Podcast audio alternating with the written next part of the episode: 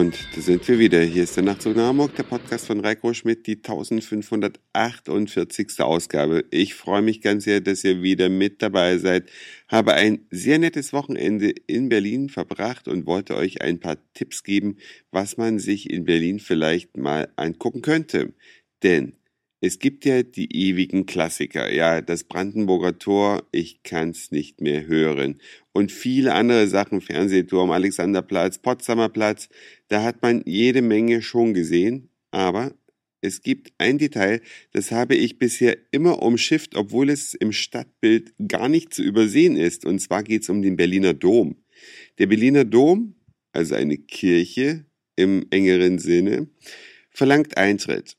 Das schreckt wahrscheinlich viele Touristen ab. Und ich muss zugeben, auch ich habe eine Sekunde gezögert, soll ich das jetzt machen oder soll ich das nicht, aber ich kann euch sagen, das lohnt sich, denn dieses Geld, was da eingenommen wird, muss deswegen ja verlangt werden, da diese Kirche einer ganz, ganz kleinen Gemeinde gehört, die wohl irgendwie keine staatlichen Zuschüsse bekommt.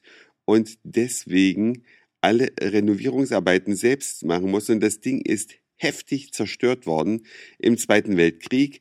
Durch einen Bombentreffer ist da drin so ziemlich alles kaputt gegangen und der Bau des Doms hat mal 380 Millionen Euro gekostet vor vielen hundert Jahren. Aber allein die Kriegsreparaturen haben nochmal 130 Millionen Euro gekostet. Und da ständig noch was zu machen. Es wird auch immer noch ein bisschen dran gebaut.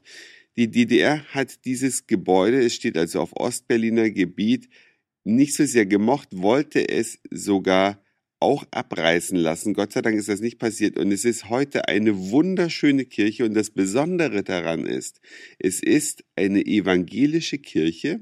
Und die sind ja immer ein bisschen nüchterner ausgestattet als katholische Kirchen. Aber diese evangelische Kirche ist eine riesige Ausnahme, denn sie ist innen sehr, sehr opulent verziert mit einer schönen Orgel, mit besonderen Fresken, die aus kleinen Glasmosaiken zusammengesetzt sind. Also ein wahnsinniger Aufwand und eigentlich gemacht für ewige Haltbarkeit. Gut, gegen Bomben hilft natürlich kein Produktionsverfahren, aber dieser Dom, dieser evangelische Dom ist sehr sehenswert befindet sich also direkt an der Museumsinsel. Wenn ihr das nächste Mal nach Berlin kommt oder auch wenn ihr Berliner seid, dann schaut doch mal da rein. Kann ich nur empfehlen.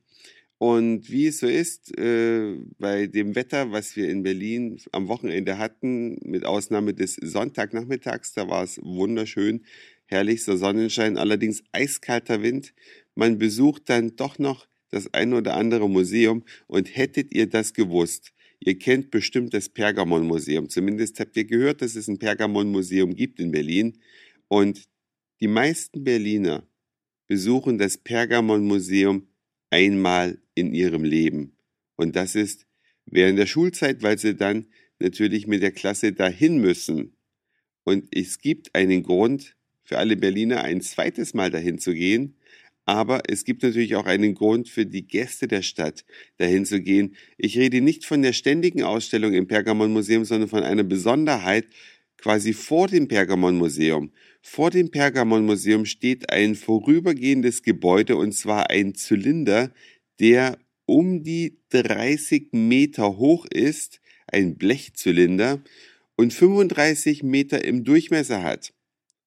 Und dieser Zylinder trägt auf seiner Innenwand das, ich weiß nicht, ob es das größte Gemälde der Welt ist, auf jeden Fall ein Gemälde, was eben diese gigantischen Dimensionen hat. Und man betritt diesen Zylinder durch ein Containertreppenhaus und steht dann quasi zum Betrachten des Gemäldes in etwa ja, im oberen Drittel, also die Aussichtsplattform, wenn man es mal so bezeichnen möchte, befindet sich in der Zylindermitte im oberen Drittel. Und man kann dann auf dieses geniale Panoramabild hinunterschauen. Und zwar wird da die Stadt Pergamon dargestellt mit den verschiedenen Tempeln, mit dem alltäglichen Leben.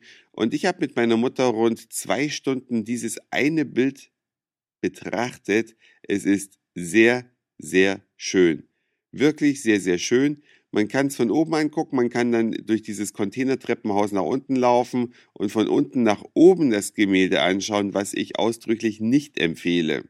Ja, da die Perspektive dann nicht mehr stimmt, da diese Darstellung dann total verzerrt ist. Das Gemälde ist also wirklich so geschaffen, dass man es von oben nach unten betrachtet, also von oben herabschaut und der Künstler, der das Gemälde geschaffen hat, der hat das am Computer gemacht zwar, aber hat auch die Originalvorlagen aus Bergama, das liegt in der heutigen Türkei, von einem Gestell herunter fotografiert. Also er hat in etwa dieselbe Position bei der Schaffung des Kunstwerks gehabt wie der Betrachter auf dieser äh, Plattform, die sich da jetzt vorm Pergamon-Museum in diesem Zylinder befindet. Es läuft unten noch ein kleiner Film zur Einstimmung am Eingang wie dieses Gemälde entstanden ist. Es wurde übrigens, das sieht man die ganze Zeit, sehr schön mit einem Mac letzten Endes erschaffen, aber das ist nur eine kleine Randnotiz.